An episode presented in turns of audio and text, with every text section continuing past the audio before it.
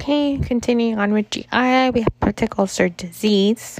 So it's defined as erosion of the mucosal lining of the stomach and duodenum from the hydrochloric acid and pepsin from the stomach. It can affect any part of the GI tract, the lower esophagus, stomach, duodenum, or the margin of the gastroduodenal anastomosis after any surgical procedure, um, similar to gastritis um, it could be acute or chronic. With acute, there's just a superficial erosion, there's um, minimal inflammation. It's usually short duration and it's quick resolving once we identify the cause and treat it. And then the chronic, it crosses through the wall, it's a longer duration, and it's a continuous process. Peptic ulcer disease could be either gastric or it could be duodenal. And the main cases of um, peptic ulcer disease are H. pylori or um, chronic NSAID use. So 80 to 90%, um, 80% of gastric and 90% of duodenal ulcers are caused by G- H. pylori. Basically, the bacteria colonizes the gastric epithelial cells. It causes antibody formation, and then there's this release of inflammatory cytokines, which cause the chronic inflammation.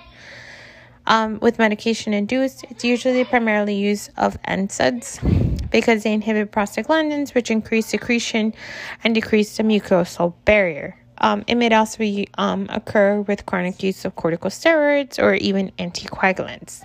As far as lifestyles, you have patients that have high alcohol intake, smoking, coffee, or psychological stress, which could contribute to the cause of peptic ulcer disease. Now, for gastric ulcers, um, patients will complain of left upper quadrant pain. It usually occurs about 30 to 60 minutes after eating, compared to duodenal, which is right upper quadrant pain, which occurs anywhere from one and a half to three hours after eating, and usually at bedtime or during nighttime hours. With duodenal ulcers, um, the pain is alleviated with food or the use of antacids. With both, the complications can lead to GI bleeds, perforation, or cancer cell formation. So, with peptic ulcer disease, if the patient is really sick, such as they have a GI bleed or maybe a possible perforation, we're going to notice some abnormal vital signs, maybe some abdominal pain with rebound tenderness. The patient may be dehydrated. Um, there may have may been some um, pernicious anemia due to maybe a chronic um, ulcer disease or dumping syndrome, where patients have abdominal cramping, diarrhea, dizziness after um, every meal. For testing and diagnosis, we may check um, stool for occult blood to see if there's any GI bleed that has been going on due to the ulcer. And then we can check for serum or stool antibody or antigen for H. pylori. However, antibody testing can remain positive for years, so we're better off doing urea breath test or stool tests. CBC, liver enzymes, amylase. We want to make sure that the patient is hemodynamically stable, that their liver is still functioning appropriately, um, and that there's no issues there. Um, gold standard diagnosis would be an upper endoscopy with biopsy, where we would see where exactly the ulcer is, and we would take a biopsy to see um, to make sure there's no um, abnormal cell formation. For treatment of peptic ulcer disease, we're looking at lifestyle changes. We want patients to rest, quit smoking, and diet changes. If they are on chronic aspirin or NSAID use, um, and they're unable to stop it, then we would have to incorporate the use of either a PPI, an H2 antagonist, or maybe some misoprostol to, in order to prevent that damage from the NSAID or aspirin use. If the patient is positive for H. pylori, it does require a combination therapy of antibiotics such as metronidazole, which is flagyl, or amoxicillin, a PPI, and in addition to that, some adjunct therapy with either an H2 antagonist, a cytoprotective drug, or some sort of antacid. If the patient is really sick, they may need hospitalization for supportive care, maybe some IV fluids, IV meds, and um, NG tube in order to help the bowel rest. If they're unable to have conservative treatment, they may need some surgery, such as a vagotomy, where they sever the nerve fibers that stimulate gastric acid production, a pyloroplasty, which widens the lower esophageal, the lower stomach sphincter, um, to help aid in the um, emptying into the intestines, or maybe a partial gastrectomy, where they would remove the affected area um, that is injured. Education would be Small, frequent meals, to eat slowly to give time for the brain to notify the stomach that they are full. Monitor INOs, need for IV fluids and electrolyte monitoring, especially if they're having any vomiting or GI bleed.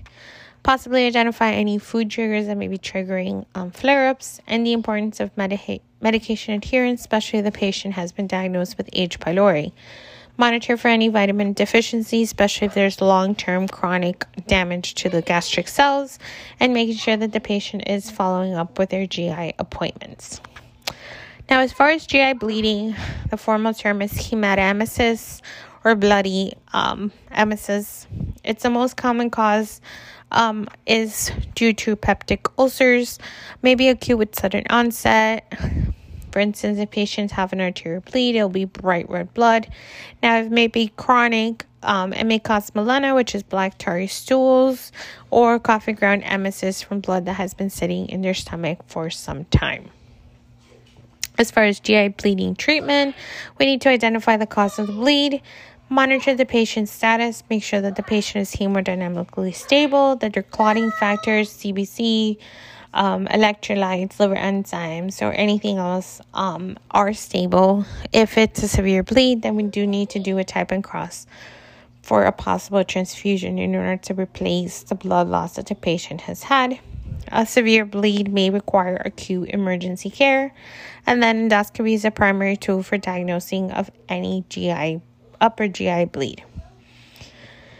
Now, for nausea and vomiting, it's a commonly reported GI symptom. It may or may not be related to a GI disorder. There's other non GI related causes such as stress, medications, procedures. Um, but if untreated or undermanaged, the patient may end up with dehydration, electrolyte imbalances, some extra fluid volume loss, decreased plasma volume, and extreme cases circulatory failure. The goal is to determine the cause and treat it and correct any complications and offer some symptomatic relief to the patient. Whenever you have a patient that is vomiting, we need to assess the color, smell, quantity of the emesis in order to determine the cause.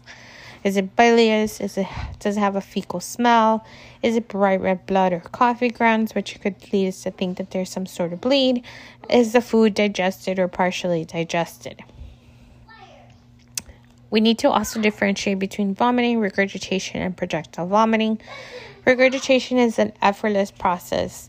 There is a partially digested food that comes up from the stomach. For instance, patients that have um, spit up with their milk.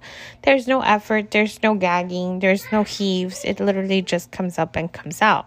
However, projectile vomiting is a forceful expulsion of stomach contents. Um, these patients don't complain of nausea. The vomiting just literally comes out. For instance, with babies that have pyloric stenosis. The timing of the episodes will also give us an idea of where the cause is. For instance, patients that wake up in the morning um, with the nausea and vomiting, there is a possibility that it could be a brain tumor. Um, if they are having after an emotional stress, shortly after taking any medications, post ingestion of certain foods, or for instance, some cyclic vomiting syndrome where patients will have a cyclic um, vomiting episodes. For example, every four weeks, they'll have a few days of vomiting, it'll go away, and then I'll come back four weeks later. As far as medication treatment, for nausea and vomiting, you have your anticholinergics such as scopolamine, which is placed in the back of the ear. It usually comes in a patch. It lasts about 72 hours. It causes um, pupillary um, dilation. So patients do have to be cautious if they do have a previous history of um, glaucoma or anything like that because their um, pupils will be unable to constrict. You have your antihistamines such as your meclizine, which is the Antivert, hydroxyzine, um, which is Atarax, diphenhydramine, fen- uh, Benadryl, or diphenhydramine, which is um, used mainly for um, motion sickness, which is Dramamine. You have your cannabinoids, which such as dronabinol or nabilone, usually reserved for patients who have chemo or who are in some sort of stage of cancer where they have like this nausea and vomiting. There could also be use of corticosteroids such as Decadron, H5, it's H5HT3 um, serotonin antagonists such as ondansetron, gisofran, or palonosetron. The phenothiazine such as promethazine, metoclopramide, or chlorpromazine, or for chlorpromazine. And then your substance P neurokin 1 receptor antagonists, which are usually used and reserved for patients undergoing chemo.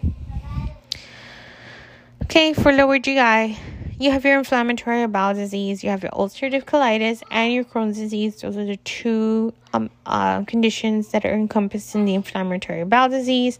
Their common factor is chronic inflammation. Okay, for the healthy um bowel, there's usually no hypertrophy, no fissures, no cobblestones, no ulcerations. Crohn's disease is um, characterized by muscle hypertrophy, cobblestone appearance, and maybe some fissures that um, may appear. And ulcerative colitis, just as the name um, describes, there is some ulcer formation along the mucosa of the intestines. Ulcerative colitis follows a continuous pattern starting from the rectum up. What Crohn's disease can have um, stop and go areas, and it can affect the entire GI system. For inflammatory bowel disease, the symptoms may range from mild to severe. Patients will often have episodes of remission or exacerbation. The exact cause um, is unknown, but there are some risk factors, including family history, autoimmune history, some environmental factors, ethnicity, age, geographical area, and um, certain medications. Common symptoms for both include diarrhea, abdominal pain, cramping um, fatigue, bloody stools, decreased appetite, and weight loss, while common complications for both would be colon cancer, primary sclerosing cholangitis, which is inflammation of the biliary ducts, blood clots, inflammation of the skin, eye, joints during flare ups, and medication side effects mentioned ulcerative colitis. Specifically it follows a continuous pattern throughout the colon. It involves the mucosa and the submucosa of the intestine. It starts at the rectum and spreads upwards forming ulcerations along the lining of the intestine. Due to damage to the intestine the patient may lose their intrinsic factor and suffer from pernicious anemia with long-term Signs and symptoms patient will often complain of left lower quadrant abdominal pain. They may have some anorexia, some weight loss, some fever, multiple diarrheas a day, usually accompanied with mucus, blood, pus, or um, in the stool. And upon auscultation, patients will have high pitched bowel sounds and possibly some rectal bleeding. As far as complications specific to ulcerative colitis, patients may have toxic megacolon, which is this um, excessive inflammation of the colon. Um, there's some thickening, congestion, and edema, um, and it's visibly seen in an x ray. Perforation of the intestine due to small lacerations to lining of the intestine may occur. Bloody stools, infection caused by abscesses and perforation, and due to the recurrent diarrhea, patients may suffer from dehydration. On the other hand, Crohn's disease follows areas that can be sporadic along the GI tract, though it is common um, to have it in the colon and terminal, terminal ileum, but it can occur along any part of the GI tract from the mouth down. The inflammation does involve all layers of the bowel. There are periods of remission and exacerbation. However, every period of exacerbation that the patient um, endures causes some scarring to the intestine. As far as signs and symptoms specific to Crohn's disease, Patients will often complain of right lower quadrant abdominal pain, fever, recurrent diarrhea with mucus, pus, or blood. Upon auscultation, patients will have high pitched bowel sounds, steatorrhea, which is a fatty component of stool, which causes the stools to float, malnourishment, um, especially if it involves the small intestine, and pernicious anemia. Complications specific to Crohn's disease would be bowel obstruction, malnutrition, fistulas, which are most commonly the perineal, and anal fissures. The majority of patients that come in may have had um, long term symptoms, but they may have never had attributed to Crohn's disease. But they'll come into the hospital, for instance, with a perineal fistula. Upon further um, um, investigation, we'll find the patient will have Crohn's disease. For diagnosis, we need to run labs to make sure the patient doesn't have an active infection, anemia, or any sort of deficiency. Usually, you do a colonoscopy. Sometimes the swelling is too large um, or too great for us to do a colonoscopy. So, patients may have a flexible sigmoidoscopy. It will only see um, that part of the sigmoid, but it kind of gives them an idea of what's going on.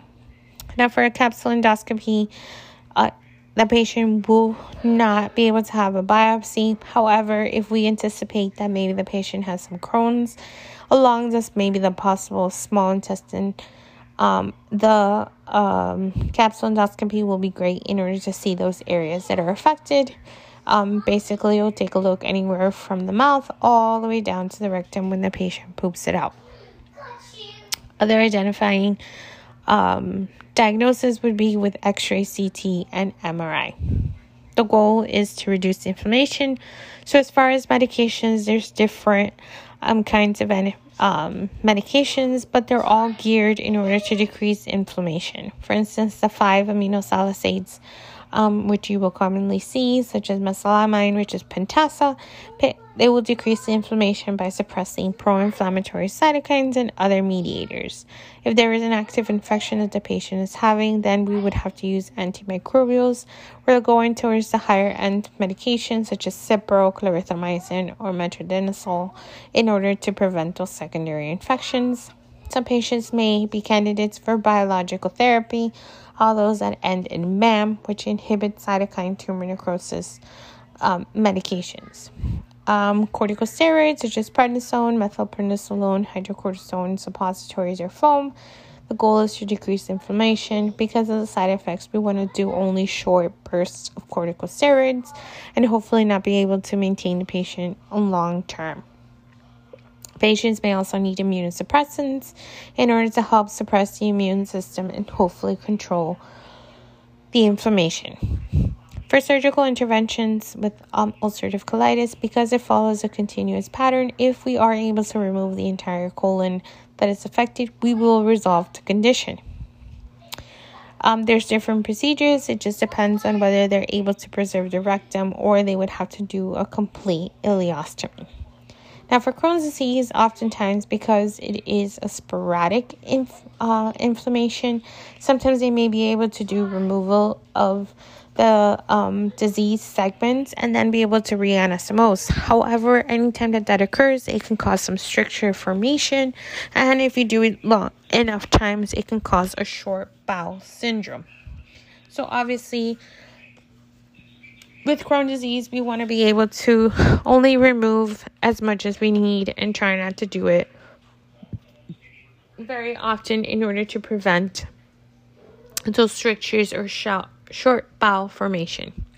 As far as nursing education, um, we want the goal is to patients to have fewer or lesser severe exacerbations in order to maintain their electrolyte balance and be free from pain, discomfort, and be able to adhere to their medical regimens. As far as for diet, we want them to eat small, frequent meals, high protein, high calories, low fiber, low fat, and lactose free.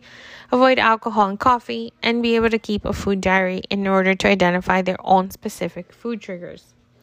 Signs and symptoms of exacerbation and complications. Um, when to seek medical attention is important for the patients to know. Follow up with their doctor or go to the emergency room. They need to be taught about signs and symptoms of perforations, bowel obstructions, or fistulas, and in extreme cases, patients will need supportive care, such as being admitted to the hospital.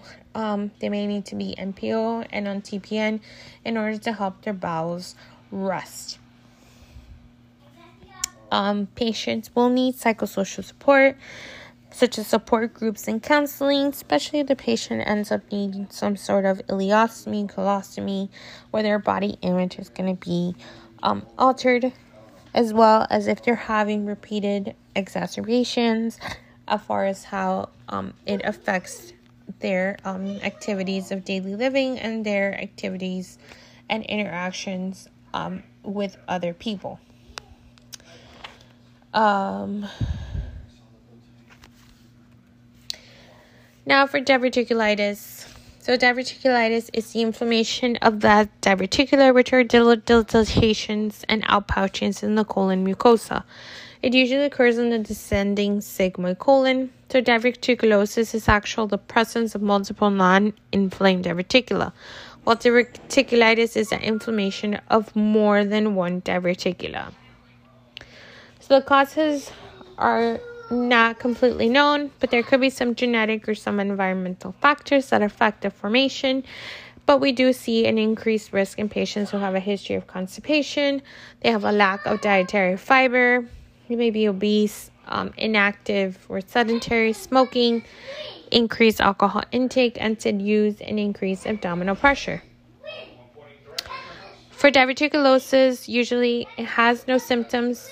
They may have some abdominal pain, bloating, flatulence, and maybe some changes in bowel movements. Diverticulitis usually presents with left lower quadrant pain, some distension, decreased or absent bowel sounds, nausea, and vomiting. However, in older adults, they may not present with fever, they may just pre- present with some diffuse abdominal pain.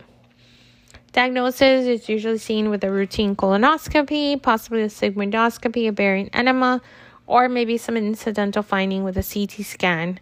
Um, and history and physical will also give us some um, confirming information. For treatment, if your patient is stable, they may be treated outpatients with a clear liquid diet, some bed rest, antibiotics, and analgesics. However, the patient is unstable or very sick. Patient may need to be hospitalized, NPO, IV fluids, possibly NG tube for decompression and bowel rest, analgesics, and some strict INOs if the patient develops some sort of abscess or perforation of peritonitis, then obviously they would need some sort of emergency care. Um, if they're having recurrent episodes or complications, they may require some surgical intervention with some sort of colon resection. Hopefully, they are able to do the anastomosis, which is the reattachment of the intestine. However, sometimes it's they're unable to do so um, and the patient may have a temporary colostomy, and then they'll go back into surgery later on in time and then have the anastomosis.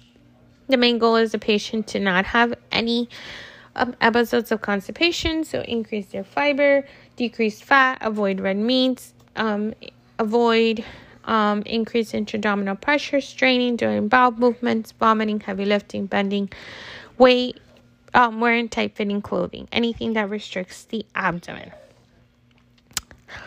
Um, diarrhea it's defined as three or more stools um, of loose or liquid stools per day. Acute diarrhea is considered less than 14 days, persistent diarrhea more than 14, and chronic diarrhea more than 30. Now, if we're looking into the chronic diarrhea, we're thinking of possibly a malabsorption syndrome or something that's going on, such as ulcerative colitis, celiac disease, or Crohn's. Um, the other one should have some cause that we can readily identify.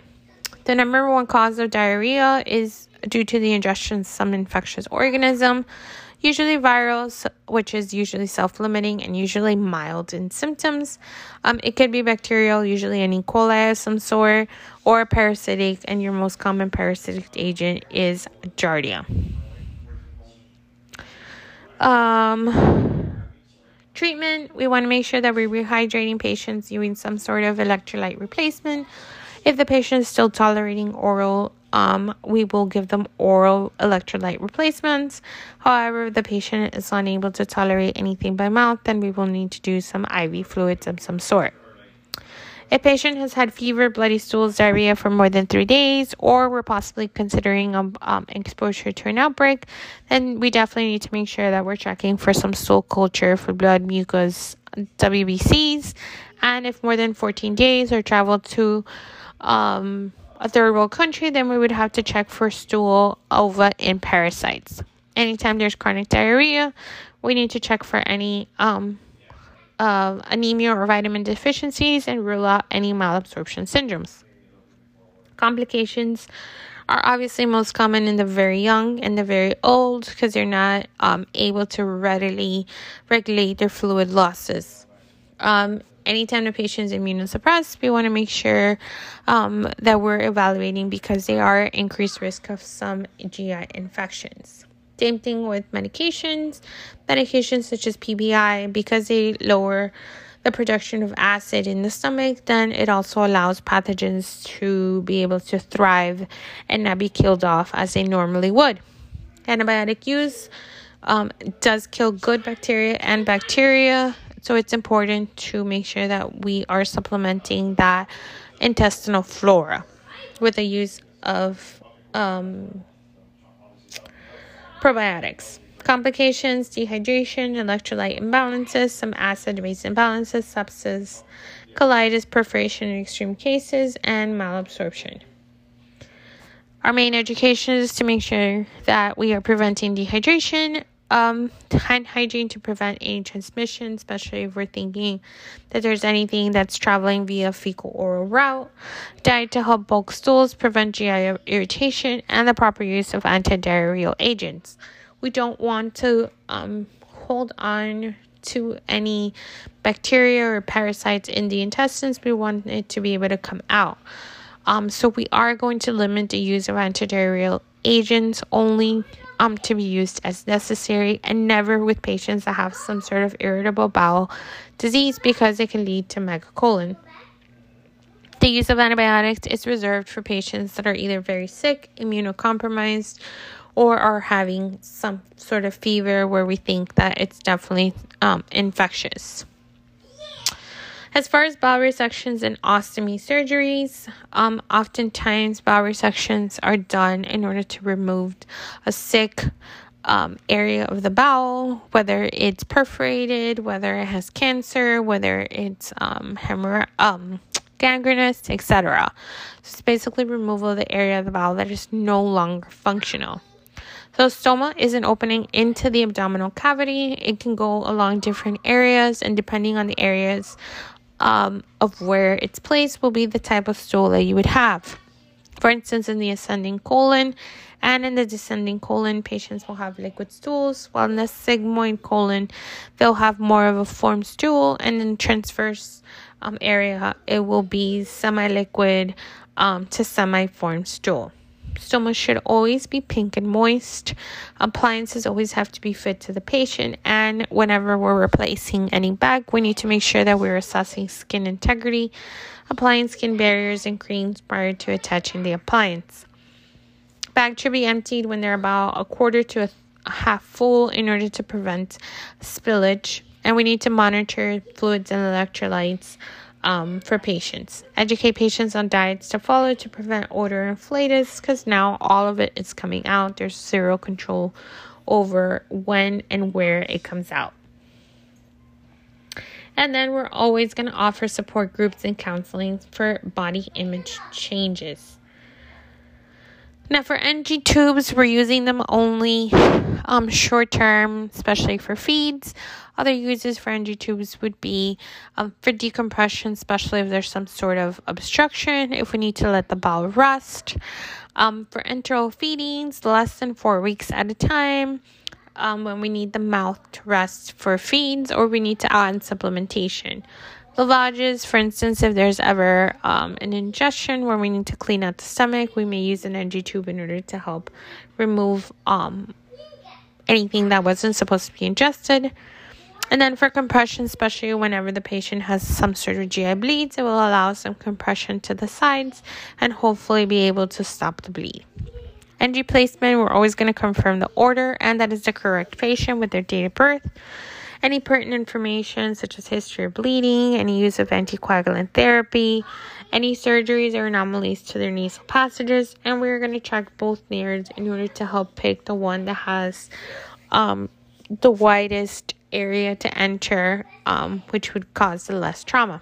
We're going to measure from the tip of the nose to the tragus of the ear to right below the xiphoid process. Patients will need to be um, with the head of the bed elevated we're going to check placement via aspiration or GI contents. It should be less than four. So acidic and checking color, odor, and consistency. We're going to make sure we always secure the NG tube to prevent any either removal um, to where it doesn't belong, um, to make sure it's in the correct place, and always observe the patient for signs and symptoms of distress, coughing, shortness of breath, decreased O2, which would mean that the um, tube is in their trachea versus their stomach. X ray is the gold standard to confirm placement um, in order to make sure that it is in the correct place.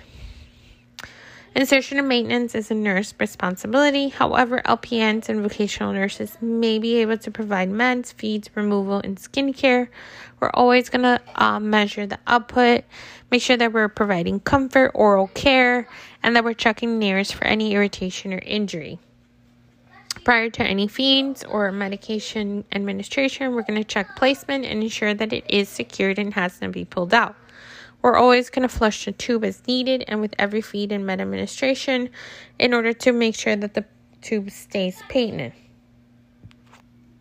Um, if the patient is having either diarrhea or it seems they're not tolerating their GI feeds, we need to collaborate with the dietitian in order to make sure that we're providing the appropriate feeds to meet the nutritional needs of the patient.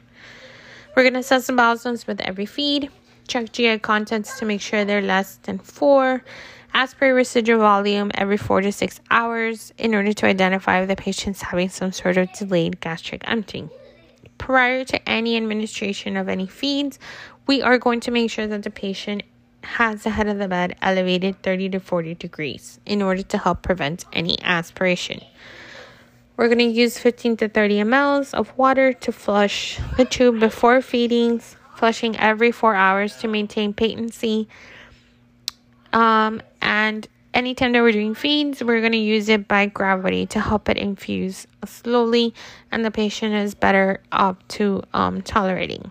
Any feed, after any feed or um, med, we're going to flush with 30 mLs to make sure everything went in and the tube stays patent. Complications can be overfeeding, where the residual volume will be more than 250 mLs um, for two assessments, and then we would need to stop the feeds, notify provider, keep the head of the bed elevated in case they um, have some sort of emesis, and we're going to recheck the residuals after an hour. Patients may have diarrhea if they're not tolerating the feeds. We would slow the feed rate, notify the provider, consult a dietary because there may be some adjustments that need to be done to a feed that the patient is better tolerating. In the meantime that they're having diarrhea, we need to make sure that we're providing perianal care and that we're protecting the skin integrity of the patient.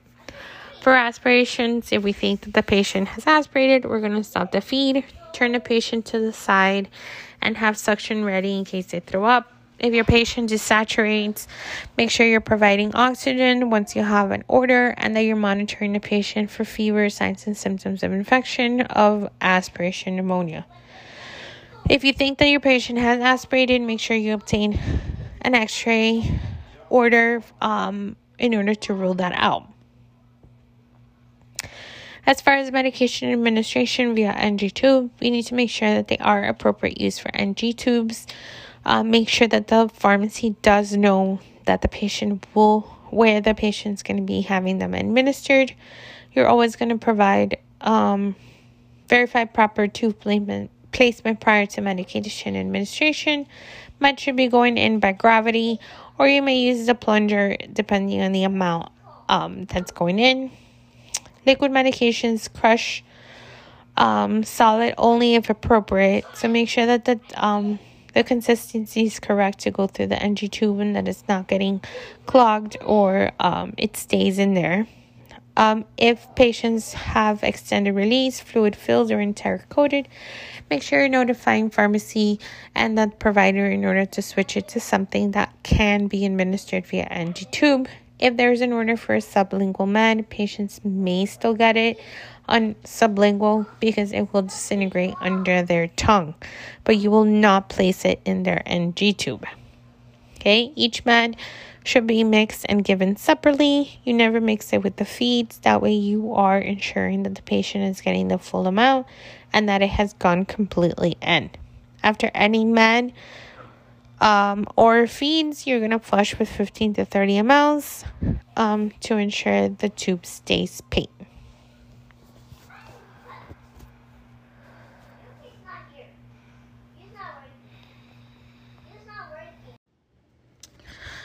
Okay, um, so we're going to start with upper GI um, disorders. We're going to start with gastritis. Gastritis is an inflammation and breakdown of the gastric mucosa. It can either be acute or chronic, um, or it could be diffused across the GI um, mucosa, or it could be localized to just a certain area. risk factors include certain medications such as NSAIDs, diets, um, certain diseases and disorders, environments, and microorganisms um, such as H. pylori. So, with acute gastritis, usually symptoms are self limiting. It may last a few hours, maybe a few days. Um, signs and symptoms may be anorexia, nausea, and vomiting, some epigastric pain, maybe some sour taste in the mouth. Um, and in extreme cases, there may be a GI bleed. Now, when it comes to chronic gastritis, it would be the signs and symptoms may be similar to the acute. However, um, patients may long term be asymptomatic. Um, with long term um, chronic gastritis, there may also be a loss of intrinsic factor. Intrinsic factor is produced by the stomach mucosa, um, and that's what helps the body absorb vitamin B12. So, patients that have chronic gastritis may eventually have pernicious anemia.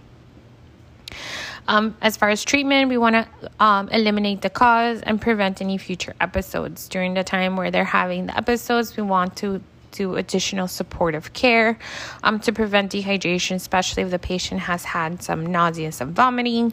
Um, we want to encourage the patient to have a bland diet, nothing fried, nothing. Um, fatty, nothing with too much tomato sauce.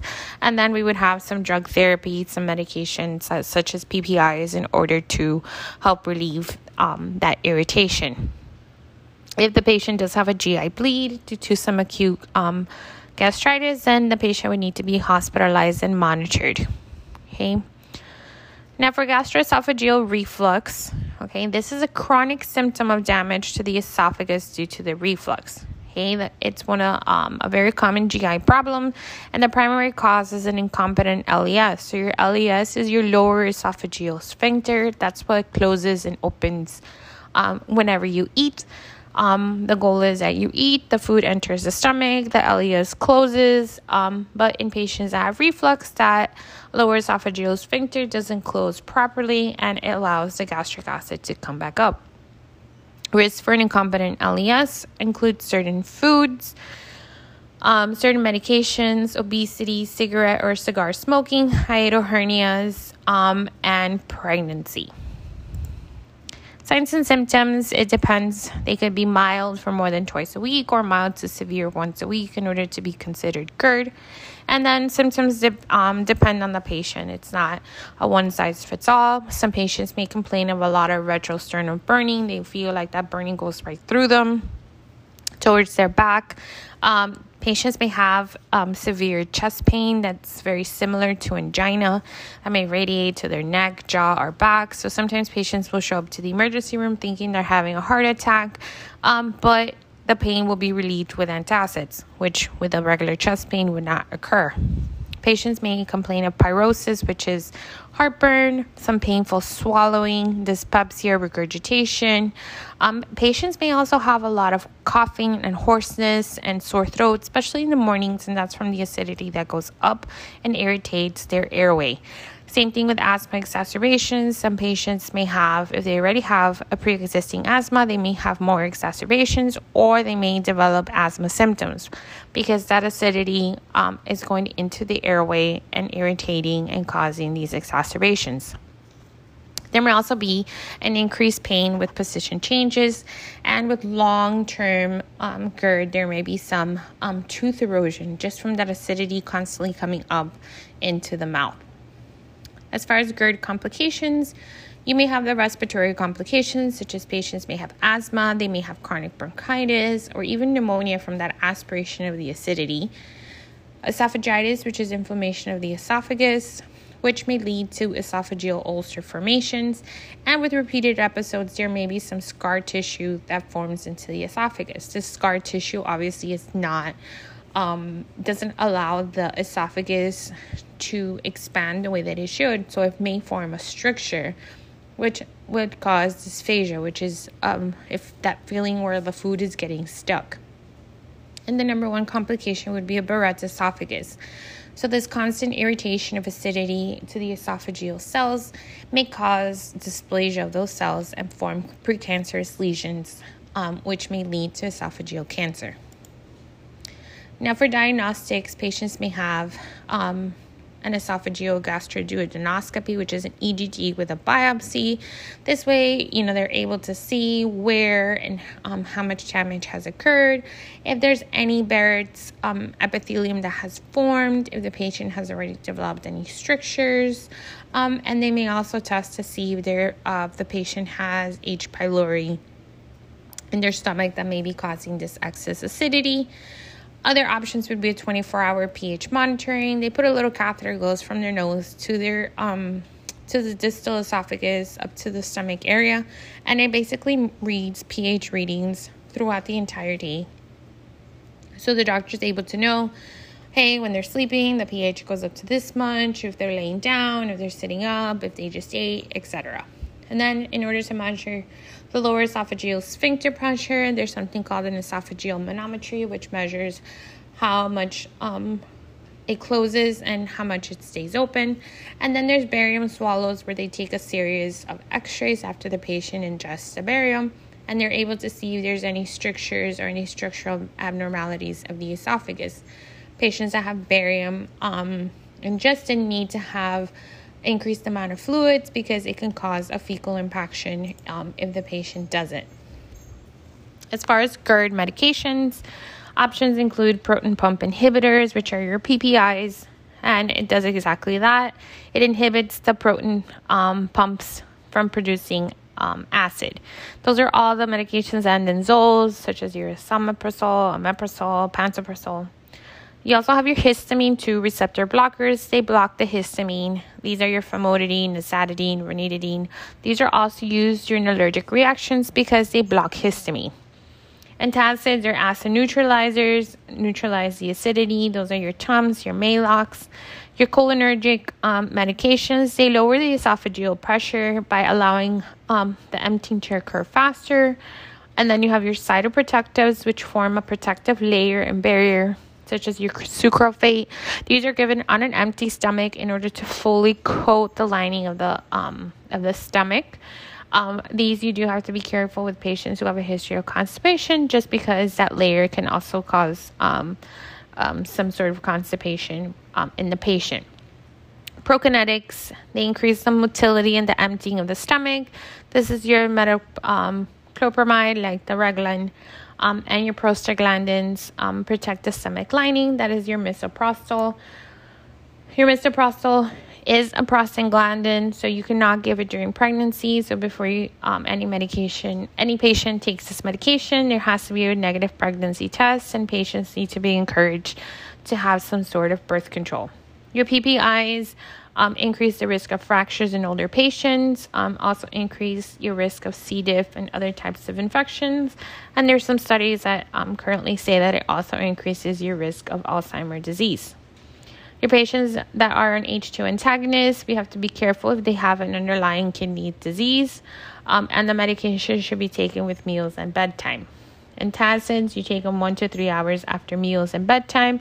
And caution with patients that already have pre existing um, renal calculi, kidney stones, or any kidney disease because it can make, um, especially their calcium based stones, it can increase their risk of developing more. Your cholinergics, caution with patients that have um, already some sort of history of dizziness because it can cause dizziness and syncope. And we talked about the cytoprotective, um, which we have to be careful with any history of constipation. So, nursing interventions and education for these patients, a lot of it has to do with lifestyle changes in addition to medications. Um, we would promote weight loss, to quit smoking, um, quit alcohol and tobacco, um, eat low fat diets, ensure that the patient is eating small, frequent meals. We don't want to allow the patient to get super full because that just exacerbates um, that LES. Elevate the head of the bed six to eight inches after meals and avoid eating right before bed. Lie on the right side when sleeping to prevent that nighttime reflux. That way, it's you know follows by gravity um, the anatomy of the stomach.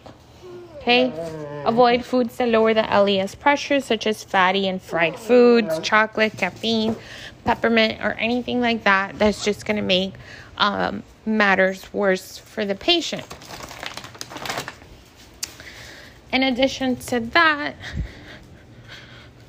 We want um, avoid patients from eating tight fitting from wearing tight fitting clothing because that just restricts um, and increases the abdominal pressure. Same thing with foods of extreme temperatures, nothing too um, hot, nothing too cold, um, and drugs that may cause an incompetent LES or acid production.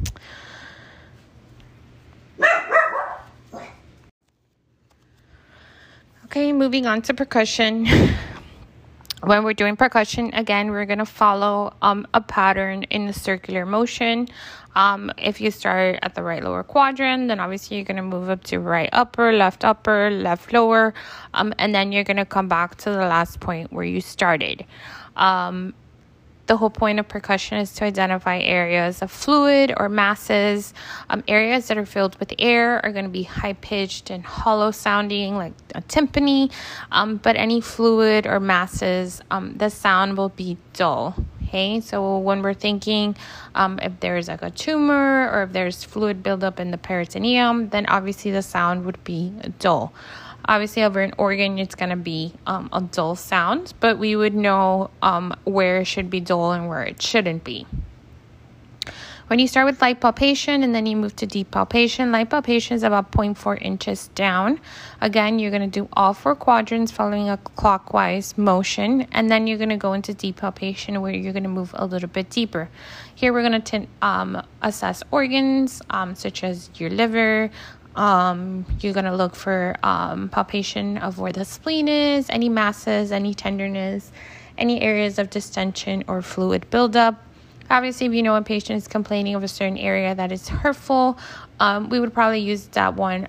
Um, we would probably assess that one last. Um, that way, um, we're not triggering their pain reflex, and then it's going to be a lot difficult to assess fully the patient afterwards. When you're doing palpation, you're going to observe your patient facial cues. Um, sometimes they may not, quote unquote, complain that they're having pain, but they'll grimace or they'll flinch, um, or you'll see them tense up when you touch a certain part that maybe is a little more tender than others if you know there is um, a mass already, um, obviously we wouldn't want to palpate directly over it. Um, for instance, in kids, there's something called Wilms tumor, which is a tumor of the kidney. Um, we never want to palpate over those because those, um, if you palpate them, they can rupture and they can spill um, all those cells into the cavity. Again, also, if you know that there's a particular organ that's tender, let's say the patient has a swollen spleen, we wouldn't want to be palpating over it. Um, and then also, um, you would never palpate over any surgical incision that's fresh. When you're doing your palpation, you're also going to note for any areas of rebound tenderness. For instance, Blumberg sign, where the pain is elicited after you release the pressure. So when you press down, the patient doesn't complain of pain, but the minute you let go, um, that's when the patient feels the tenderness. And that is an irritation or inflammation of the abdominal cavity um, that is seen with signs of peritonitis, which is inflammation of the peritoneum, um, or appendicitis. And then you would also um, palpate for the liver and spleen edges to make sure that there's no um, increased size.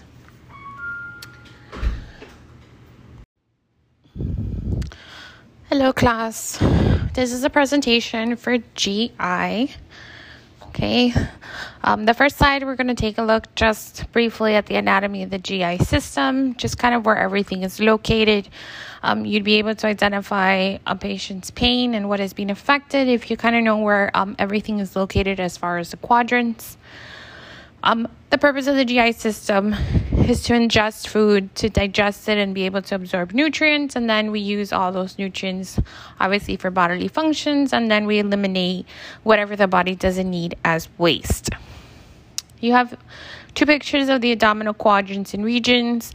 Um, it is good to know, um, especially the quadrants in themselves. Um, because oftentimes you'll see it referred like patients will be like oh um, you know patients has right upper quadrant pain. So it's good to know what the anatomy is located um, and that way you will have a good idea of what um, is being affected as far as your assessment for the GI system, you're always going to go from least invasive to most invasive. Um, you're going to start with inspection, then auscultation, percussion, light palpation, and deep palpation. So basically we always start with least invasive because we don't want um, the patient especially if they're in pain um, if you start off with like palpation and now you trigger their pain reflex you're basically going to end your entire assessment there um, so we definitely want to start from least invasive first when we're inspecting the skin we're looking at color. Are there any scars, any rashes, symmetries, or one area that's um, larger than the other? Is there some, um, you know, that could, you know, possibly tell us that there's some um, masses or tumors or anything like that. We're also looking at contour. Is it flat? Is it rounded? Is it distended? Is it protuberant? Um, that will kind of give us an idea, you know, if it's distended, like for instance, like when somebody has a lot of gas, or maybe um, ascites or stuff like that. Any masses, hernias, or any abnormal movement or aortic pulsations that would kind of tell us that there's something that's going on um, inside the abdominal cavity that's not supposed to be there. When we're doing auscultation, we always warm up your stethoscope um, because it may startle the patient if it's cold, and then they're going to contract, and then you may not hear correctly um, bowel sounds or even be able to do your assessment appropriately. So, normal bowel sounds are normally high pitched. You may hear some gurgling um, if the patient is hungry or they just ate recently. You may hear some um, hyperperistalsis of movement um, called borborygmi. Um, if you have a patient that may have an obstruction, you may hear um, like a rushes or tingling sound and then it kind of decreases or it may be absent where the obstruction is located and then it'll pick up um, and be hypoactive after the obstruction um, bruits, for instance, if there's some sort of aortic um, uh, occlusion, you may hear a bruit right over it. Um, you're going to listen to all bowel sounds in all four quadrants. You're going to start at your right lower quadrant and move your way clockwise. In order for you to say that there are no um, bowel sounds, um, you must listen to a minimum of two minutes. Um, and if there's no bowel sounds whatsoever, then that's absent. If not, you may hear one that comes and goes, like, you know, maybe very rare, very um, low.